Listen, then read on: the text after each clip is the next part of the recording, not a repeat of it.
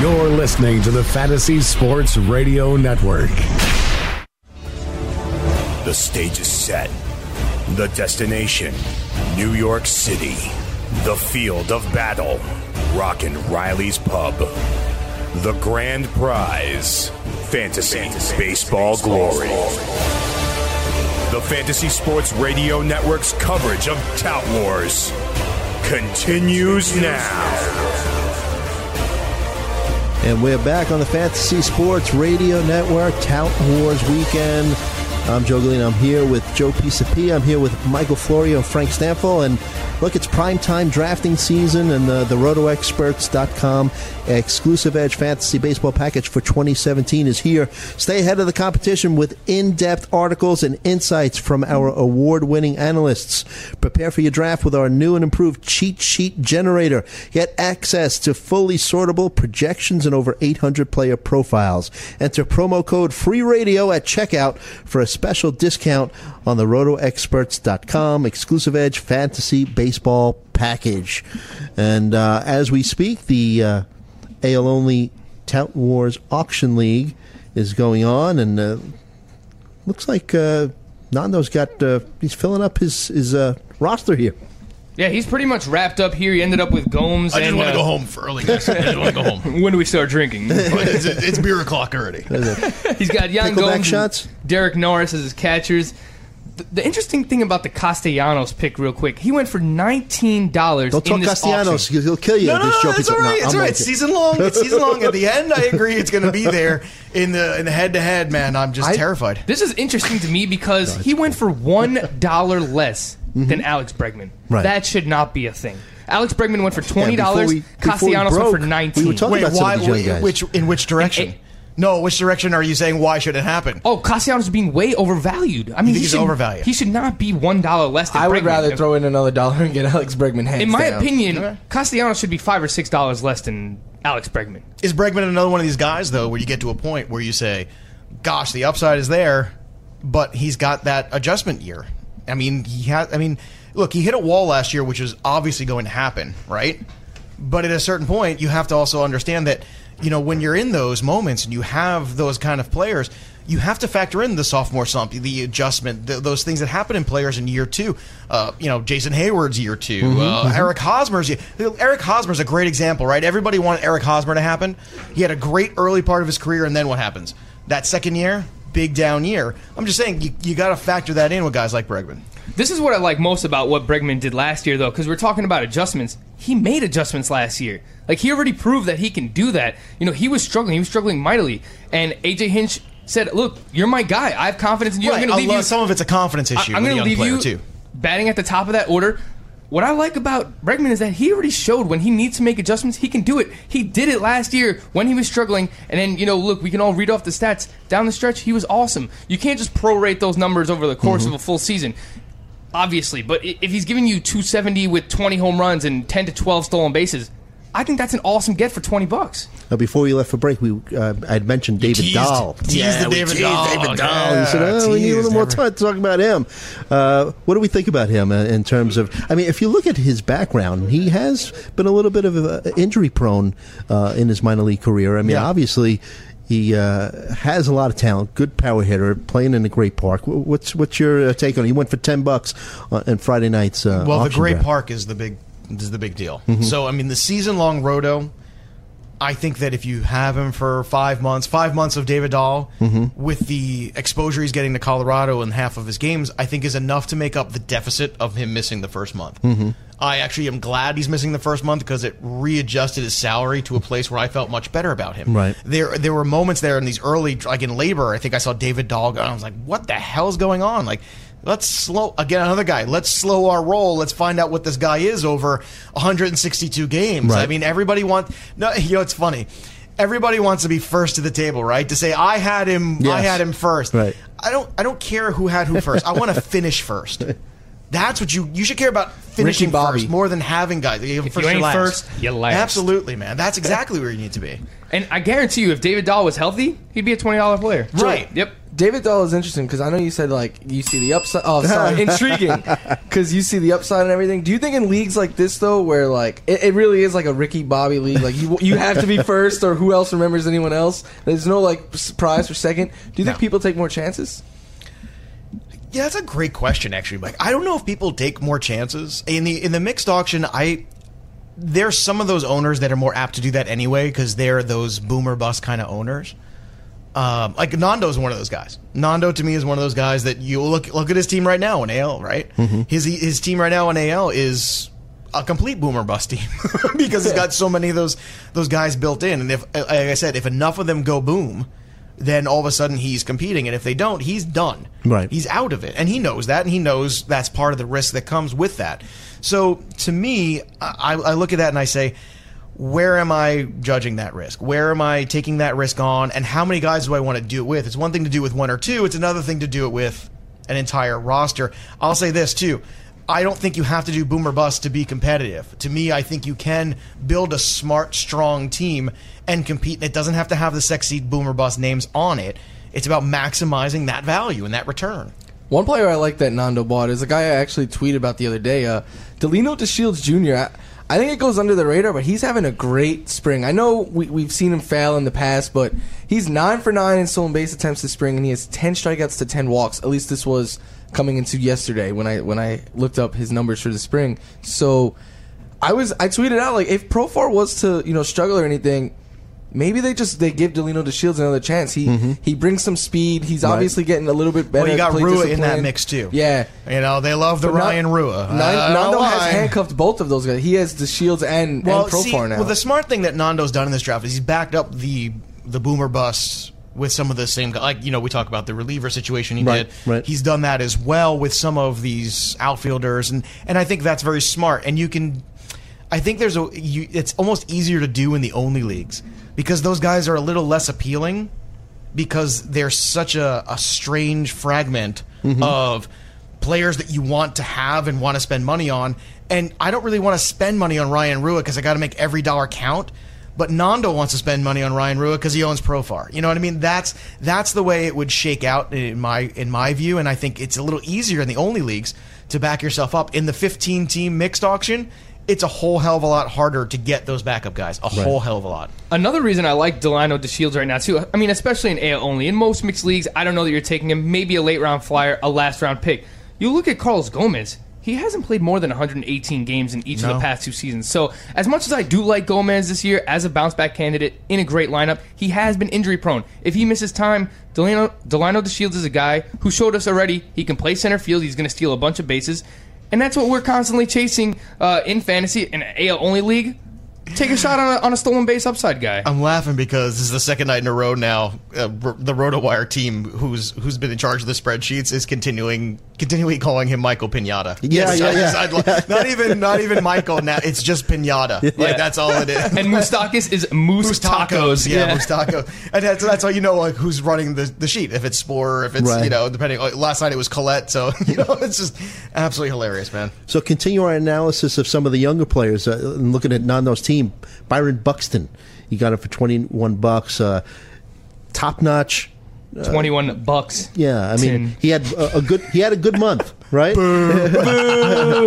he had a good No, month, a that, big so time you know I love it. prospect. I mean, uh, what do we think about him? Do we think that he could? I mean, you can, can you build on that that Do you last mean, month do of you the mean season? BJ Upton 2.0? Is that Yeah, what you mean? yeah. Ah, yes, Byron Buxton. you mean Well, this- Melvin? Are we going to get another story, guys? You might Sit get around the another story. campfire. Right back around. It's story time again here at the Get the Joe, Children's do you ever do Library. this to your kids like like throughout the day? Like, all right, No, kids, gather yeah, up, my story kids- time. My kids actually they, they do like it when I make up stories. they, they don't care for these as Well, much. we're going to tell you the story about the young Byron Buxton. well, here's the thing. Top notch prospect, right? I think we overrate his athleticism. I Well, really is- think that's well. what it's that's all why about. I call him BJ Upton. Mm-hmm. BJ Upton, we all forget, was a number one pick.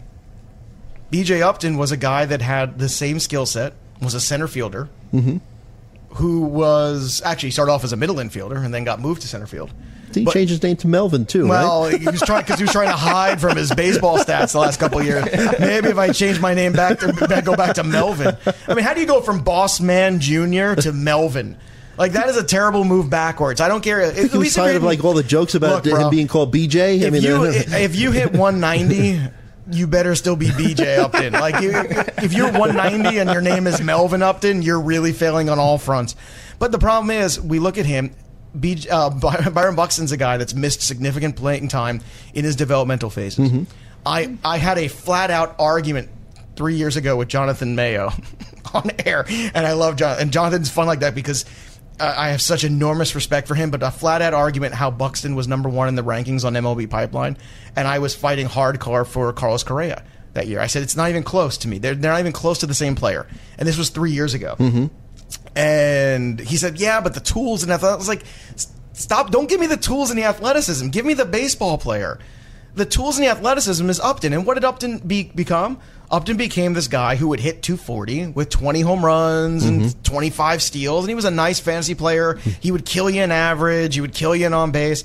I think that's exactly when I watch him. I think his upside, and you'll know this guy. Mm-hmm. I think his upside is Eric Davis oh yeah, yep. I- if I, look at him. That's Mm-hmm. what I see. I see Eric Davis, and really in realistic forms for for fantasy purposes, he's he's BJ Upton slash Melvin Upton oh. 2.0. Good- good- Yeah, good I, I don't know. I, I think Buxton, if he reached what BJ Upton was at, at BJ Upton's best, that I don't even know if he can reach that because like looking at BJ Upton, I mean, I think he can reach He had a that. I twenty-eight, a twenty-eight homer, thirty-one stolen base season. Like that is very, very good. I, I know his average kind of killed you, but Kinda. well, it, it definitely How killed you. excited was everyone when he had that, that hot month or two last year? Oh, Oh, he's oh, back, yeah, it he's was like, back. he's back. Shut up, he's back. He, he was 2020 last year, believe it or not. Oh, I know. And now he's going to Toronto where everybody goes to resurrect their careers. Well, if we, we ever fail, at least we have that out here at Roto Experts and, and Fantasy Network. We can always go, to go to Toronto and all of a sudden we'll rejuvenate ourselves. You got to get that high leg kick before Yeah. you do your shows and stuff. it's, it's a great comparison though, and I, I still feel like we're just chasing that monster season Byron Buxton had in the minors 2013, where he stole 55 bases and he hit Well, 334. why- why are we still if chasing you're that there, season? if he strikes there, out 30 if you percent of the time. See if you can find the Joc Pederson season and the George Springer season when you're there, when you're looking. Yeah. Because I'd love to see those two that everybody's still bidding on. Yeah, I'd yeah. love to find them, Frank. Let me know if you find them. The thing about Buxton is, even in his hot month of September, he struck out almost 34% You, of the I time. heard you had a hot month of September last year. Did I? Is that true? That's what I heard. That's a rumor. Yeah, I, I was, I guess I your was lady friend. producing, You know, I was producing you the were Black Book back then. that's true. Life was, simpler. Yeah, that's what it was. They're like, oh, you know Joe Pisapia, right? Oh yeah, you know, some guy in the bathroom. I was just washing my hands. He goes, "I saw you doing the radio. I recognize you. You're famous." I was like, "How? First of all, how do you recognize me from the radio?" Number one. Number two, I said, "Yeah, I'm famous." I said, Do you know who Peter Rosenberg is? no, You sounds like kinda- my accountant. You, you kind of, you should, you could. I'm gonna pull up a picture. All right, of pull him. it up. I've been. I I've been- the seasons. I have Joc Pederson, uh, I thought George he was going to give you Springer. stats on Peter Rosenberg. so Joc Pederson in I'm 2014. better looking in Pete. But, but you can pull off, you can pull off that kind of look. That's snarky. Yeah, all right. I, I guess that's I think he's No, just saying bald guy with a beard kind of thing. Yeah, I mean, no, no, no. You guys kind of no, this is a similar thing. You, I think you're you're looping all the bald men together a little bit. no, no, no. Like Scott Engel can't be Peter Rosenberg. That's true. go ahead, Frank. Go ahead. Give us give us some baseball stuff. Bring it back, please. Joc Pederson, Yeah. 2014 AAA, 303 batting average, 33 homers, 30 stolen ba- bases. George Springer in 2013, 303, 37 home runs, 45 stolen bases. Well, I know Pederson was in the PCL. Was Springer there also? I mean, that's you got to take that into consideration a little bit. No, Uh, yes, in the in AAA he was playing in the PCL. Yep. yeah, But that was his AAA and AA combined that Well, and year. PCL is always one of those things you got to watch out for. Yeah, because the inflation the PCL will, Yeah. and and you know, I, it's like we say it every year, and then every year people do the same things. They overrate. Um, remember, here's here's a great one. Here, remember Kyle Blanks. oh, Kyle Blanks, Lord of the Pacific Coast League.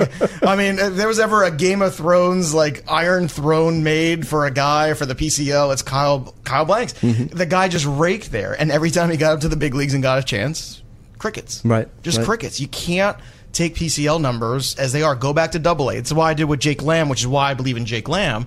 Because you go back to the Double A if you talk about splits, though, Jake Splits, Lamb is the yes, guy. I mean, but but if you go everywhere. back, but historically, but that's his first full season, and you also talk about the same thing when you go back to minor leagues. Mm-hmm. This was a guy who had a three four five slash. Now the three hundred batting average, four hundred on base, five hundred slugging. That does not grow on trees. You're talking about six guys in the whole league who will put up that slash. Six. But it looks like the year. Diamondbacks are going to let him work through it, right? It looks like Well, they're going to give they him are, every day. and they and they should. But at, when you're putting up those three, four, five slashes, Mm-hmm. That's a guy. That's an all star. That's a player you need to be aware of. And yeah, yeah, he has some Every- negatives. yeah, but you're talking about Castellanos split, and, yeah. and Jake Lamb. I'm getting Jake Lamb a lot cheaper than I am Joe, Castellanos. question for you. I know you're you're Mr. Splits. I missed a split. Mr. could you do a split? I've got a lot of. I've got a lot of. Uh, So- I got a lot of nicknames. Today. Mr. Splits, that's your Yeah. new nickname now. He's like, like Apollo that. Creed with all those different uh, nicknames, right? Sounds, sounds like a mob name, doesn't it, Joe? Mr. Split. Hey, Splits. maybe we should go over and talk to Mr. Splits over there. He's, he's the one making those meatballs all angry. All right, what's, your- what's the question? So- do you have time to ask the question? Or you want to hit a break and tease the question? Yeah, why don't we tease You the got a question? name. You got a name for Don't Mr. forget that Splits- question. for Mr. Splits. Mr. When we come back, Mr. Splits answers all. Mr. Splits will answer all your questions uh, at FNTSY I'd like to Radio. be Mrs. Splits. To tell you the truth, We'll I be don't right what back next on the round will be Fantasy for. Sports Radio Network.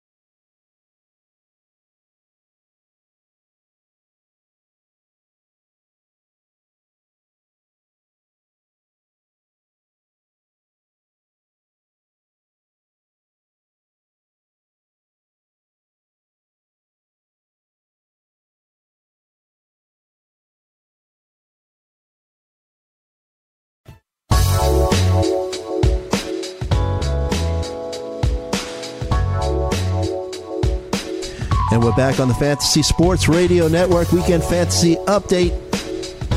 Tout Wars weekend. Come and join us at Rockin' Riley's Pub on 35th Street in Manhattan between 7th and 8th Avenue within the Renaissance Hotel. I'm Joe Galena. Joe Pisapia is with us. He'll be drafting at 3 o'clock uh, the uh, mixed league, the mixed auction uh, at 3 p.m. You could check it out live. Michael Florio's with us. Frank Stampfl's with us. And actually, we're going to call Joe Pisapia. What, what did we say his name? Mr. Splits. Mr. Splits. Okay, there you go. Hey. Mr. Black Book, Mr. Splits. And uh, Michael Florio, you had a question. I for him. forgot it. No, I'm Uh, kidding. yeah. I'm kidding. Hopefully, he's got a nice story. I like his stories. I know, right? Joe- Maybe you can gather I got some. I got a lot- I got a lot of tales. So Jake Lamb is the one who made me think of it. I heard someone make a case one time for giving young lefties time because growing up, it's a lot more righties. You know, they're they're not as accustomed. It's not like when you're a right-handed batter, you get used to facing right-handed pitchers. You know, lefty lefty is much more rare.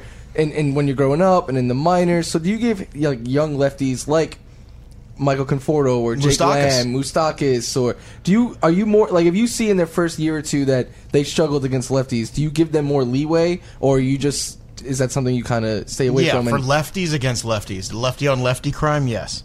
Lefty crime? Yeah, I, I think you have to. I, I think for all those reasons, and I think that is very fair. That's a fair assessment of that, and you have to be patient. A lot, you know, the difference of playing in the keeper leagues and the dynasty leagues is the patience with these things. If you mm-hmm. believe in a player and you've done the research on the player, and you know the minor league numbers and you believe that he can translate those, if you don't get them in year one or year two, you know, you can't necessarily panic. It depends on what you're paying for those guys now too. If you made a mm-hmm. big investment on them and they're eating into your everyday roster budget, then maybe it's not the right guy to be keeping. You know, that's that's the other trick too. Those leagues where you have keepers and dynasties with the young players, and you have dollar amounts and then the salary bumps every year, or the ones where they're just straight keepers. Straight keepers, hell, you can wait forever. You know, on these guys depending on how big the roster is. Right. At what point do we say a lefty just can't hit left-handed pitching? Uh, I think, I think three to four years into a career. Mm-hmm. I think if you don't get it by the third or fourth year, then you're going to be basically a platoon player. It's like Justin Bour. Justin Bour, Curtis Granderson. Mm-hmm. You know, But they'll keep trotting him out No, they'll keep and, not, trotting- and not Michael Conforto. Mm-hmm. Right. I mean, you know, it's like it's like oh, well, we worry about Michael Conforto hitting lefties. Well, well how about Curtis Granderson? Can we get Jay on- can we Bruce, get they this both guy- hit Jay below Bruce? 200 I mean, holy crap! I mean, can we please? I mean, if I was if I was in the Nationals, I would just find a bunch of lefties and just you know like like how the Rays would do that, and they just like basically you know rank on the Yankees last Right, year. Remember right. they brought up a bunch of lefties for that one series. It was Yeah. like Snell and two other guys, and it's like the big middle finger to the Yankees. It's like we know you can't hit lefties. Ha ha! We're gonna win this We're series, gonna and then they Blake did. Snell at you. And that's like that was like their big victory Nats of the year had was Gio winning that one Gonzalez. series, Mhm, right? Gio Yeah. Gonzalez every day against the Mets. just Gio, Gio and Gio and Giro. I wanted to bring up uh, Joc Pederson. We kind of mentioned him earlier before, and we've had a we've had spirited discussions about Joc Pederson in the past here on the shows between Michael Florio and myself. So I wanted to see, where you stand on on Joc Pederson. He's another guy who. How how long do we give him against left-handed pitching? Dave Roberts has come out and said, "All right, Joc Pederson is going to play every day." But how much do we trust that when they have guys like Kike Hernandez who can rake against left-handed pitching? They have Franklin Gutierrez who they purposely bring in to bat against left-handed pitching. So do we see Joc Pederson playing every single day? And if we do, I mean, don't we have to factor in that if he's playing against left-handed pitching, that's going to drive his batting average down as well? At this point, probably. But what are their options? You know, I mean, like I look at Hernandez rakes against left-handed it- pitching. it- look, I, I think Don Mattingly's at a point now where there's a lot of pressure to win. So if you tell me that Kiki's going to eat into his at bats, I'm not shocked by that statement at all. I don't think anybody's job is safe out there in that outfield. That outfield is such a cluster Yeah. between Toles and Van Slyke and Puig and all these guys. I mean, those kind of situations situations are ones I run the opposite direction from because I don't want the headache of that. I want the guy that I know has the job, and this is why I also say in these leagues, especially like in the one that's I'm drafting in a couple hours, the position that's scarce is outfield mm-hmm. because Were you starting five? start five Yeah. times 15 mm-hmm. plus the utility spots, which are going to be outfielders for the most part. Well, I, I would say 10 to 12 of the 15. Mm-hmm. So you're already almost 80 deep into that outfield pool. Is it OBP or average? OBP. It's OBP. See, that, I think Joc Pederson in that kind of You format. can make the case Yeah. for he him had a more there. 352 350, OBP last year. It's decent. and mm-hmm. he's hit 25 or, homer, or more homers the past 332 two is years. decent. No, 350. Oh, 350. Yeah, okay. yeah, yeah, Well, that's sorry. better than decent. Yeah. Yeah. Yeah, he's hit 25 or more homers the last two years. His hard hit rate is consistently hovering in the 37, 38% Right. range. The, he hits the ball hard when he hits it. The problem is the consistency in which he makes He still strikes out a lot. He strikes out a lot. Doesn't make but productive he, he does strike out, but uh, to me, the walks kind of make up for those strikeouts a little this bit. in this format, yes, I would agree with that statement in this format. But if you don't address outfield, you end up kind of at the end dealing with these platoon guys, these non-everyday players. Because look, there's only 90 active outfielders every night in Major League Baseball. It's simple. Mm-hmm, know, Look, I don't like math all that much, but I like I like counting money. and and if you're going to be honest about it, the simple math is three times 30 is 90. Right. And if you're 80 deep into the fantasy pool of outfielders, that's not a pool I want to be swimming in by the Mm-hmm, time it gets to that. that. You'll see me be early and often and and spend a fair amount of budget on outfield because I don't want. I'm okay with a couple you know cheap guys in the back end, Mm-hmm. but I cannot leave that. Plus, you also then start to force other people in the draft to overpay and compensate when you drown the pool at outfield Right. in this kind of draft. And last night, Joc Pederson went for 15 bucks. He went for five more dollars than Chris Davis with a K. Yeah, which I don't. It seems kind of outrageous. He he only went one dollar less than Bautista. That's a little relative and Matt odd Kemp. though because you talk about what Sporer did, which is so abnormal. So all of a sudden you got weird inflation rates. What would he go for, uh, Pederson? Joc also- Pederson went for 15. Bautista went for It 16. also Matt depends Kemp on went for when 16. he was like you know brought up. Right. Yeah. Now, it's funny you mentioned Matt Kemp, right? For sixteen, the same price. I'll take Matt Kemp. Yeah, I know not what even I'm close getting for from me. Matt Kemp. It's not even close. I mean, you can't. You the guy who's in the middle of the order, who drives in 100 runs every year. I mean, back to back 25 to 30 home runs. Yeah. Last year, you saw his upside. He hit 35. And the Braves have done more around that lineup, and they're starting to improve. I don't know how the new ballpark's going to play, but I mean, I can't play. I mean, I can't say it can't play worse than yeah, Atlanta, but it seems like similar neutral. what- it's, but I actually looked it up. It's very similar to how Turner Field was already. Mm-hmm. I believe the right field porch might be a little bit shorter. I think they're kind of like building it around Freddie Freeman because he's pretty much the mainstay there. no, you know, like the like the Mets built Citi Field around David Wright. Remember yeah, that- that was great. That worked out great, yeah. that was smart construction. Continuing with some outfielders, uh, So in last night's draft, your buddy George Springer went for twenty eight bucks, but Cargo went for twenty. Yeah, and and, And I listened to the Black Book. I know that you're not big on Springer. I know that's why I brought him up. I know it takes him he's up. fine. David Springer's fine. He's, fine, but he's not. But what? okay. Is, I, he's still, valued. Think, the people way still he- think that he can be a 30-20 guy. Right. It's just not That's to what happen. they're bidding on. He's not And going to that's what steal they're- 20 bases. He he's he got caught stealing more than he stole last Yeah. year. That is Good a huge point, red yeah. Mm-hmm. flag. Just because you're fast doesn't mean you can steal bases on the major league level. It's just not the case. and he's volume dependent. He led And he the only stole entire nine. Let's not make it seem like he stole all that many. He stole Right. nine. It wasn't like he stole twenty and he got caught twenty-one times. He stole nine and he got caught ten. He's been running more in spring though. Great. I don't know if that's a sign of anything to come, but I he guess- needed 744 plate appearances last year, which led the MLB just to hit 29 home runs. well, see, that's what people look at. They love Springer because of the volume, Mm-hmm. the top of the order volume. but that's the before that, thing. he's missed a ton of time with injury. Yes. How can you guarantee me I this think guy's that's going to what, play what caused 162 him to have a games? good year last year. He's got a lot of He Stanton actually in him. Played a, a bit. I agree with you 100%. I was going to mention, yeah. What, what do you think about Stanton? Um, I mean, I, I'll be bringing him up early. There you I'm go. not, Okay. I'm not in on Stanton at all. I think Springer's being overdrafted. A guy, he should not be going in the second round of 15 team drafts. Mm-hmm. Even in the third round, give me Nelson Cruz instead. I'll take it every uh, single time. Nelson Cruz every time and twice on Tout Wars. I mean, why why not? I mean, a guy hits 40 home runs every year. And he's he's not going to play the field, so you don't have that injury risk that's out there for him nearly as much in the field. I mean, Stanton's just We're time drafting and time Stanton again. for his upside, which is what Nelson Cruz does every year. right. 40 to 42 home runs, You 280 can't batting possibly average. put the better verbiage on it. That's exactly what happens. And Stanton He's isn't going to just a hit for pretty batting face. average Right. either. See, everyone thinks Frank Stampfl's just a pretty face. He's Well, he not. is a pretty face, but not just Well, a it's pretty not face. just. Yeah, yeah. Not just. I'm just glad we're in the hat. You know what? I never know. Uh, I never know what he's Oh, going to it's look gone, like Joe. with his Oh, facial hair. oh! yeah, yeah. Oh, you Snap haven't seen it yet. I- you had a but I hat on kind of have yesterday, like too. uh, like sleep hair, so I was like, all right, I'm just gonna wear Sleep hat hair's better than no hair. And so- you never know how the facial hair is going to be. He grew out the beard in full now. At one point, he almost had like a Fu Manchu, right? Yeah, I could curl the mustache a little on, bit. on BFS, we keep trying to get Frank to do the Triple H, where it's like the mutton chops And into the just beard, shave the I mean, beard, into the it goes- mustache. Yeah, then you can be the game. It's time to play the game. the Love Triple H. Frank. Triple H is great. Last, last night, uh, w- one pitcher that uh, caught my eye, Kyle Hendricks, went for nine bucks. What? No? Keeps getting disrespected. What do you think, Joe? Crazy that's Yeah, that cheap. nine bucks, right? Crazy. Like, okay, so so here, let's let's flip it around. What is it about Kyle Hendricks that you don't believe in?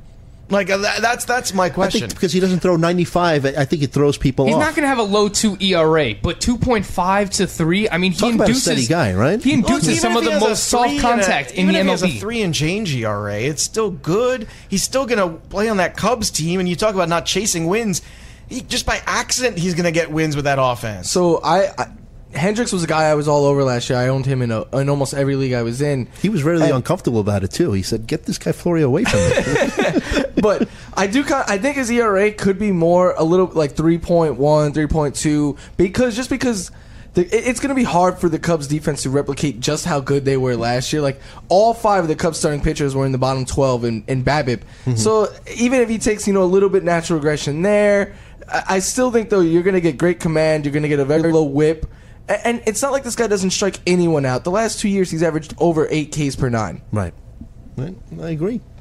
Uh, I want to talk uh, more about uh, some of the young outfielders. We have already spoke about a few, but I want to get your take when we come back on uh, Ryan Healy and Hunter Renfroe. I know that uh, Frank loves Hunter Renfroe, and, and he's got a lot of power behind him, but we'll see. I want to know what Joe Pisapia thinks. We'll be right back on the Fantasy Sports Radio Network.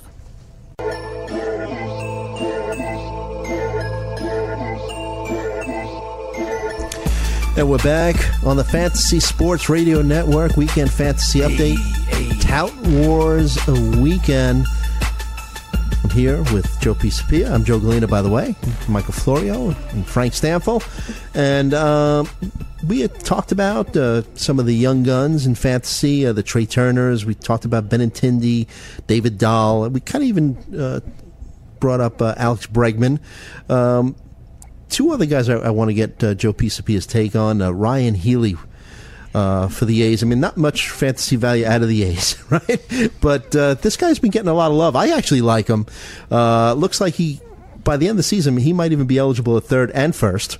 He had a, a big uh, second half when he got called up. Uh, surprised uh, with some of that power that he was showing. I think he changed his, his swing or whatnot. What do you, what, what are you thinking about I uh, think Healy? Ryan Healy's a nice player. Yeah. uh, I think he's a really nice player too for where you're having you're getting him. Yeah. you want to talk about a guy that I would certainly target late in a deeper league as a corner guy. Mm-hmm. I'm not there with him as a starting first or third baseman. But as a corner, As yeah. a corner guy, I'm absolutely there with him. And you know, it's funny.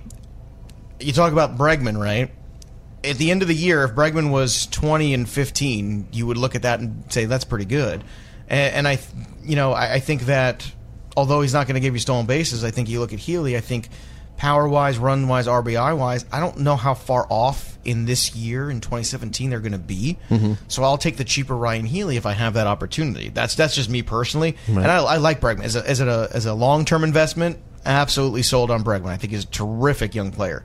But right now, I want to win. Like I said, you know, it's like I don't care about. I don't want the sexy team. I want the winning team. Mm-hmm. The winning team. That that's the sexy team. The sexy team's the one that wins, not the ones that wins the draft. Right. Or gets the most hype around the draft. It's the one that at the end of the year, it's the top of the standings. Would you be more comfortable taking, let's say, a Hunter Renfroe who's going way deep in, in drafts, as opposed to uh, uh, uh, maybe a dollar or a Benintendi be- because we're not 100% sure what we're going to get out of Benintendi Yes. and Dahl, and there's less risk involved with a Hunter Renfroe. Absolutely. I've actually never heard your thoughts on Renfroe, so I'm I'm in. I'm not. I'm, not interested. I'm Well, intrigued. look, last year, watch it. My hand's right on that bell. Uh, I, I think you know you can't. You got to throw that small sample size out first of all when you're talking about Renfroe. Right. Uh, but uh, what I say, go back to the double A numbers. Right. The double A numbers were good for Hunter Renfroe. Renfroe. I think he can. He's got a great Scooby Doo name too. I guess. Renfroe. Uh, but I, I would think, I would think that um, because you can get him so late as a fifth outfielder, terrific. As a utility guy, great. In the shallow league, I'd love to have Hunter Renfroe on my bench and let him sort of develop a little bit because they are so bereft of talent there in some other spots in the outfield because Margot's dealing with an injury, because Alex Dickerson's dealing with an injury. Mm-hmm. I look at Renfroe having a clear path. I look at Renfroe last year PCL numbers are they're insane. the, the PCL numbers last year insane. Right. Dial that back. Don't look for that. My expectation for him, if he can hit between 15, 20 home runs, if he can uh, hit for 270 average, I think that's a reasonable expectation for him. I'm not expecting him to hit 300. I'm not expecting him to hit 30 bombs. That's not his 2017 projection, if you will. But because of the volume, I think that that's a player that he's going to get stuck with, even if he does have peaks and valleys. And in fantasy, you have to weigh that opportunity. Mm-hmm. He's going to have an opportunity that's going to be unfettered. And I think when you have a Hunter Renfroe who's like that, who you're there, know the peaks and valleys aren't going to affect his playing time, like Joc Pederson or somebody like that. Where Right. if he starts to So struggle, ah, we got with to the get Dodgers, up. yeah. Right, right. San Diego has zero options. Have you seen the San Diego rotation, boys? Oh, have yeah, you we were looked at the joking about cluster it that is the about a San month Diego ago, rotation? Jered Weaver opening day. It is. I can't fathom. like if you look at the Cincinnati Reds and you go, "Well, Cincinnati Reds rotation's bad." Then you go over and you, I think the Cincinnati Reds they go over on Roto World or wherever and they look at the rotation of San Diego and they go, "Hey guys, We're doing pretty we're good not here. that bad." like that makes them feel better about themselves. I actually really like Hunter Renfroe this year. I think that he can compete with 25 home runs. I re- certainly think it's It's possible. possible. He has You- the power. You but- mentioned uh, the volume. He's going to play against left-handed and right-handed everywhere. pitching. Mhm. I mean, Every day. Yeah. the- you look at his splits in the minor leagues. He hits against both. He actually mashes left-handed pitching, and he holds his own against right-handed pitching. So I really like that. He can hit for power against both sides, uh, left-handed, right-handed. I don't, and he's a guy who has plus power. It's not like Petco Park is going to limit him. Like the, the home runs that he hits are monster shots. So I think that he can approach 25 home runs a season because he strikes out a decent amount. The batting average might fluctuate. He might be a 250, 260 kind of guy, but I certainly think 25 home runs is possible. I wouldn't It's not- project it. it's not but you could- impossible. but you could get it. I mean, But it- there you go. Right now you're talking about upside. But you've spent nothing for that upside, as You- opposed yeah, to Trea? Turner, where you're Right. spending first round Right. first round real estate Value, on a guy yeah. with upstate uh, upside with you. Uh, not sure. Mm-hmm. I'm not sure what his baseline is. You have to know the player's floor, especially in the first round. You can't look. You can't win. A fantasy league in the first round, or with the you know first couple picks, or the you know the first part of your budget, but you can certainly lose it mm-hmm. Yep. because if you make that wrong investment early on, it is hard to come back from that. If I'm going to be wrong, let me be wrong in round 16, Right. Not in round one or two. It's just that's just dumb. Why why why take on that risk? Like if we're drafting Hunter Renfroe for his ceiling, he's probably a third outfielder right now. A guy who could give you 25 home runs and hit 260. yeah. At best, he's a third. But outfielder. right now, you're getting him, like Joe mentioned, fifth outfielder or utility player. Right. Why not take a shot on him there? So, Joe, how, uh, we Oh, and Oh, one more thing, ahead. Joe, Sure, just so sure. I throw it on there. Yeah. And the other thing in his favor is he plays in San Diego. Mm-hmm. These guys who play in the small market teams, they got Nobody wants No that. pressure. It's unsexy. if Hunter Renfroe is playing in Boston, we're talking about it, him yeah. like they're talking about Benintendi. Yep. Yep. But because he plays on the West Coast and because he's playing on a team, eh, you have to take advantage of those small market teams. Like Tampa is one of those teams every Ryan year. Ryan Healy, too. He's another Healy's one. another guy. We had we had a Royals writer on once on uh, Fantasy First Look. Yep. And he said the every year all the Royals players get underrated or you know they're they're not in the limelight like you said except for Eric Hosmer. He said he's the one Hosmer, exception. Hos- Cain was too for a little while there too. I don't want to hear about. Tell me about Cain. that was another guy who, you know, if he saw the field half as much as like, people want him to, it'd be great. But he never does, and he also looks like. Tell me, I mean, Lorenzo Cain looks like they're supposed to look like, right? You see that swing, you go, "My God, this guy must crush the ball." He mm-hmm. doesn't. He mm-hmm. doesn't have a lot of power at all. Right. He looks like he should. He looks like a middle of the order guy, but sorry, he just The results he's a aren't 15 there, home yeah. run guy. You know, sick. if I had Lorenzo Cain's body, let me tell you, I wouldn't would be hit fat 30 fit. bombs, baby. I, I wouldn't be fit fat, but No, I would I would just be fit. but I, I, I would I would absolutely be hitting 30 home runs every year because he's not getting the most out of that body. Mm-hmm. Not with the swing, not what he does. Well, there's different ways of getting power, right? So a lot of guys Yeah. they'll get power out of their wrists. I- he gets like power Benintendi, nowhere. Yeah. Joe gets power out of the forearms. Matt Holliday, baby. Mine's my calves. I get power out of my calves. You know, look at these calves. It was a shame. You know, no one ever sees them. So it's. You know. Stand Just on walk the around with table, just shorts. have- even even during the winter, just wear shorts. You're right. I could do that. A lot that. of people do. I, I mean, I wear shorts There. year round. I Why can't not? do that, man. You're tougher hit- than yeah, me, Joe. yeah. You're a tough guy. Joe's a tough guy. Hey, oh wait. So uh, we can't do a, a fantasy uh, draft show without mentioning speed. I mean, everyone's talking about speed this year, right? So, Joe, how are you tackling speed? Are you Like the, amphetamines, or are you the kind of guy that maybe you'll look to get? Two big guns in terms of you know like a, like a, I'm a paying for stolen VR bases, uh, yeah. and, and I don't want him to be the I don't want him to be the one dimensional guys either. Mm-hmm. I'm going so to pay for you're the not going to be the guy I'm, that gets a guy that's like 10, 15 steals, like a bunch of them. Blackmon Marte mm-hmm. guy, Right, okay. Villar. I'm I'm in that pool. Mm-hmm. That's the pool I'm swimming in, and I want to because then I have to find a way to make up for Dee Gordon or Peraza or Hamilton. And I'm telling you right now, you know it's. Look, I don't want to say you pay to uh, an extent where it hurts your team, mm-hmm. but if you don't make some sort of budget concession for it in an auction, Right. in a league like this, it's going to hurt you, and it, you can make up power later. Mm-hmm. You can now. Oh, look, you can make tons up of 20 home run guys. Right, you right? can find 20 home runs, you know, 15 rounds deep into the. We're talking about Hunter Renfro, right? Mm-hmm. Where's he going to go? A couple bucks. Maybe I get 20 out of him. Mm-hmm. The problem is, if you wait, the guys you're going to get 30 steals out of are the Dysons and, you know, maybe Rajai Davis Right. and those kind of guys, and they come with significant Dyson, all of a sudden, he's got leg fatigue. What the heck is leg fatigue? I don't know. you know, you know, for these guys, for great athletes, I mean, God, they have a lot of. You know, that's why I can't watch the NBA. You guys know I'm, I'm just ragging on the NBA guy. Jaromir Jagr's like 45 years Yeah. old, and that guy's on the ice every night. I was telling- What's wrong with Jarrod Dyson? I was telling Frank and Mike, with all these uh, stiff backs that everyone complains about this spring, that seems to be the injury of the Well, that's spring. actually A that's stiff back. stiff, back a- is code for a hungover. Right. I just want you. You that's a really what it's guy, or for. you need a no, that's yoga why I know it. It's a stiff back. I got a hey hey hey hey boss. I got, I got a stiff back today. All right, Skip. Can I get? Oh yeah yeah. I got a stiff back. Yeah sure. You know why he's got a stiff back? Don't you? Yeah. Because he was out the night before. There you go. There you go. Uh, you mentioned Peraza. Now, uh, Peraza and Dee Gordon, uh, of the two, Uh, I guess in a snake draft, you get Peraza a lot later. But last night, uh, Dee Gordon went for 19 bucks. Peraza went for 15. Are you buying into uh, Peraza, and are you down on Gordon? Like so, it seems like a lot of people are down on Dee Gordon. Uh, Well, they're season. down on Dee Gordon because I think there's people, you know, Maybe they're disappointed in him after that PED. No, I'm looking. Yeah, well, no, you know what? You laugh, but I don't. I don't think that that's far off. I Mm-hmm. think there's a certain extent where people go, "Well, okay, how does that impact his game?" But you know, I remember what, like, remember after Melky got banged for Yeah. his, he was fine afterwards. Mm-hmm. Like, the people who think that it changes dramatically or, or whatever, it's it doesn't, and that's what you you know. Steroids, PEDs, anything, all these things, what they do is they make good players great, great players all stars, and all stars legendary. Right. And that's the thing when you get to the Bonds level of talent, Mm-hmm. that's what takes a, a great player, maybe an all-time great player, makes him a legendary one. Right, Or right. the Clemens, and that, to me, that's the only bump. It doesn't make you all of a sudden a good baseball player. Right. You know, if you told me I could have kept have playing ball, under, underlying skill. if you told me this little pill would allowed me to keep playing ball, I would have kept playing ball. and I would have taken the pill. Mm-hmm, Right. You know, it's like the Matrix, right? You know, and and why? Because I love playing. And Mm-hmm. and Dee Gordon was a guy that his frame wasn't holding up. He's trying to bulk up. He's trying to do these things, and he Mm-hmm. took something he shouldn't have to try to do that. Now, if Dee Gordon has a good first half, I would be skeptical of him holding up over the second. I think that's something to consider when you have a Dee Gordon. Mm-hmm. But I would say outside of that, that Dee Gordon is is also a guy people question can he sustain the batting average? Because if he doesn't sustain the batting average, you go then from a guy who's maybe two to three categories to just two, Right. and that's troublesome. How about you, Mike? What do you think of Dee?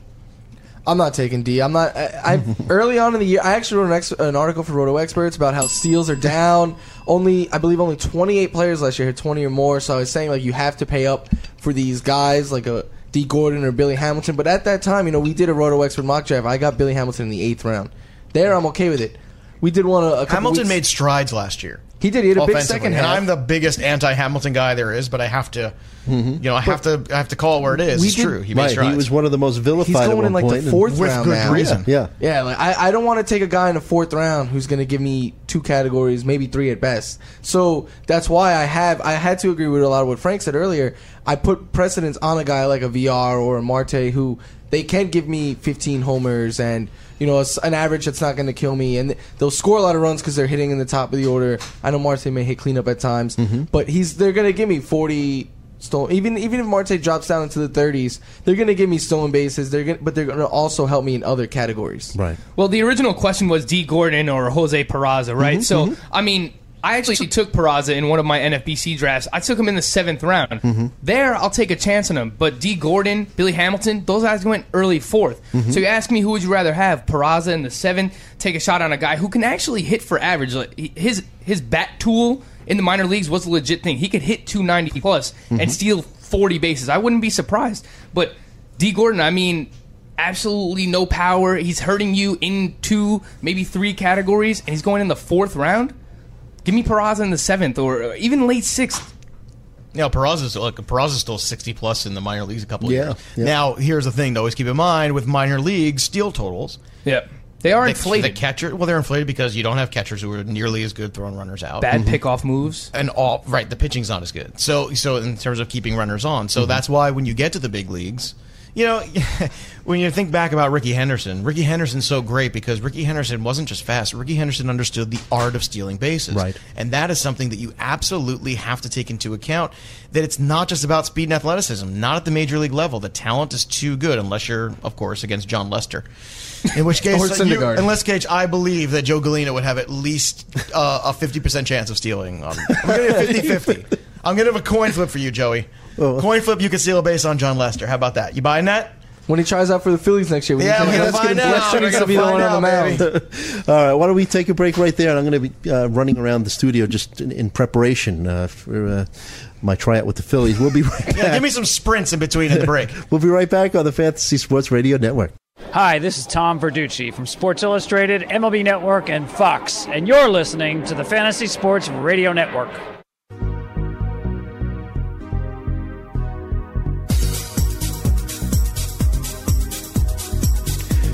We are back on the Fantasy Sports Radio Network. And uh, we've got wall to wall coverage on the network of uh, Tout Wars weekend. Uh, Corey Parson, the fantasy exec, is going to be taking over uh, at 1 p.m. And then uh, Jake Seeley will be here. Uh, I am Joe Glean. I'm here with Joe Pisapia, who's drafting at 3 p.m.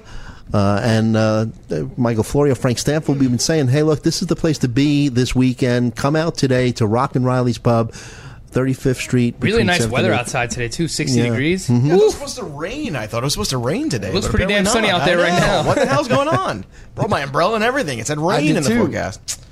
Weathermen. They're the only people who get things wrong more than fantasy experts, and nobody cares. there you go. So, Joe, you're uh, drafting in two hours. yes. Oh, I better eat and take a nap or something. I gotta do There you something. go. There you go. All right. Um, let me ask you, what do you think about uh, the catcher position in terms of? Uh, oh boy, This will be a short segment. Do you Yeah? do buck bashes and that's how you handle catchers or what? So, like last night, Buster Posey went for twenty-one bucks. Uh, Willson Contreras went for thirteen. Um, what do you think about Posey? I mean, is do you think that he's starting to wear down a little bit? I know he's what is he like twenty-nine or something, but uh, I mean, do you believe in Posey I, I don't believe in paying up for catcher at all, and, Okay. and this is the reason why. Because there's only in even in a two-catcher league? in a two right? Mm-hmm. catcher league either. Because what and in eventually happens is you end up with that big catcher because you spent twenty bucks on him, right?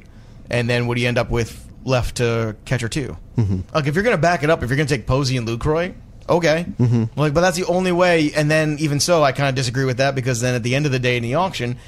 You know, in a snake, if you do that, you can actually make it work. Mm-hmm. But in the auction, you're going to get screwed on the back end when you're fighting over outfield and fighting over pitchers. You're you're going to get one dollar over quite a bit. Right. But when you have these two catcher leagues, when you end up with that top guy, what happens is then when you end up with the dollar guy after that, all you've done, just like that Kershaw conversation, is you've marginalized all the good work, all the positive RPV that that guy's done for you, Mm-hmm. Right. By bringing in the negative guy. So what do you do? You took the top level stuff and the bottom guy who sucks, who's underneath the fantasy league average, and you just went, and you're back to the middle. So why not just spend six bucks on Beef Castillo and another six bucks on Yadier Molina, and there Right. you go. There's your catcher. Even a Wieters, right? Wieters is in a good spot. And, Wieters is uh, fine. I mean, I, am not a Wieters right? guy either. Look, the, the injury quotient on catchers is so high. Mm-hmm. It's just not a good investment. In, a- in an auction, I don't think it's a good investment. And I'll tell you what, I spent last year. I spent three dollars on my catchers, Mm-hmm. and I finished fourth. Right with that strategy, and and was was winning the league for the entire from July through August Mm-hmm. with that same strategy. I spent a dollar on Nick Hundley and two dollars on Yadier Molina off the injury when nobody respected the old man. There you go. Why? Again, it's like Adrian Beltre. Nope. Once you hit thirty something, that's you're dead to That's all what the these fantasy guys think, by the way. I know, Yeah. but they're young yet. They'll see someday. They'll see when you start pushing forty what happens. You're young yet. I can't justify paying up for for too, just based on volume, right? Like if you're going to use Right, that's the other part. y- your money in an auction, how can you use twenty dollars on a Buster Posey who is not going to get the same amount of at bats as a twenty dollar outfielder, uh, a McCutchen or something like that? Is Buster Posey statistically a twenty dollar player in your eyes without his position next to him? Looking at his stat sheet, is that a twenty dollar player to you? No, he gets hyped up because he's he Right. plays the catcher and position. That's the point. Yeah. Although he might be a, an elite catcher, he's not an elite player. I compared it to. I didn't. I don't have the numbers exactly offhand, but I know I looked at his numbers compared to like first base, which is the other. In some leagues, he has eligibility there. Because I wrote a whole article about how you shouldn't overpay for the, that versatility. Some guys it comes in handy, but in a, a guy like Posey, you you draft him, you're going to use him as catcher. I will never take him because I don't buy up. I'm like you, I don't pay up early for catchers. But in points league, he was by a wide margin the number one catcher. I believe he was like the 16th first baseman. And then if you look at all his roto numbers, he finished more so amongst first basemen in like the 10 to 15 range than he did in, in top 10 in any of the five standard categories. So you're you're getting good numbers from the weakest position in baseball. You compare it to almost any other position, you're still losing out. The two catcher league in general right now. The two catcher Seems like league. it's, it's becoming more prevalent. No, uh, no, it's it's been the standard in these mm-hmm. leagues mm-hmm. forever. But it, you know, it was fun when it was Javi Lopez and mm-hmm. Mike Piazza and those guys. Now it sucks, man. Like, the ten team league, I can justify the two catchers because you want to get into the pool deeper than just 10 You know, twenty deep at catcher. Okay, now we're playing. Like to have the two catchers in the ten team league, but in the fifteen team league, it's just gross. So- like when you get to these guys, it's just ugh. Who wants Kurt Suzuki? Like I'll end up with Kurt Suzuki, and I'm just gonna go, all right, like whatever. As long as he gets his 300 at bats, right? God, you know, and then, then there's that strategy too of just taking the like take Barnhart and Mesoraco, or mm-hmm. like You take, know what I take the did? two guys from the one team. I'm in a 15 team NFBC two catcher draft. I took Vogt in like the middle teens, and then mm-hmm. Vogt's not bad. There's No, no, I like Vogt. I think he's a little he's, He's overlooked. fine. Yeah. but he's in that. he- I'm just fine with Stephen Vogt. Like, Yeah. I think that's a sitcom from the '80s. There, there was a, a run on second catchers in like the 18th, 19th round, and I didn't want one. I waited till round 28. I just took Jorge Alfaro as my second catcher, and then I'm gonna have to get some of these scrubby catcher twos. but Yeah, I I'm gonna know. t- I'm gonna take uh. I'm trying to blank on the Blake Swihart. I'm gonna try and take some of these lottery tickets and hope that one hits rather than pay up a, a ten rounds earlier to get a guy like I don't know. I'm trying to think of like guys. But who look at the late, like inflation on the Tyler AL only Flowers. league right now on, on catchers, right? You Yeah, get like an Alex Flowers. an Alex Avila who goes for five dollars. Like I, you know that this is why I hate only leagues. Uh, James McCann spending thirteen dollars on uh, excuse me five dollars on James McCann. Uh, what is he? Vogt was twelve in this league. Beef Castillo went for thirteen. So you're talking about spending for catchers, and then you got Gary Sanchez going for twenty five. Now I like Gary Sanchez. I think he's a great player. I think he's going to be a nice player for years. I've said it from the start. I will own him in zero leagues. I just year. can't justify spending as much on him as I would spend on Xander Bogaerts, which is practically what you're spending. And I kind of think that's surprising hard. to me to see uh, Mike Zunino kind of Uh, for 11 and I'll tell you what, right? I will take the dollar Carlos Ruiz. I will raise you a do- I will raise you a Carlos Ruiz for any of you Mike Zunino owners. I'm telling you right now. 11 bucks for him in this. I mean, I'll it- take the over under on uh, who gets more playing time when the season's over. Like who's got more at bats? I'm going to go Ruiz on that Talk one. about guys getting second and third chances. I mean, this guy is Second, a third, I 190 mean, uh, lifetime hitter. I mean, he's got some power, but he's uh, Dave Kingman as a catcher. But um, yeah, that's that would that's like a huge compliment Just you know, He can't even get Dave Kingman. right. so. So now you're going to be drafting today. What happens uh, after the draft? We go to Foley's and we get hammered. There you Usually go. that's the There trick. you go. Mm-hmm. No, you know this is a great weekend. It's a, it's a great. It's fun. We get everybody over here. It's a great group of guys and girls who are doing this league. It's fun. It's a great community. It's a brotherhood, sisterhood of these these people who every year we we kind of get together for this event and. It's just so much fun because everybody has the right attitude and it's it's a fun league and it's competitive at the same time. Everybody wants to win.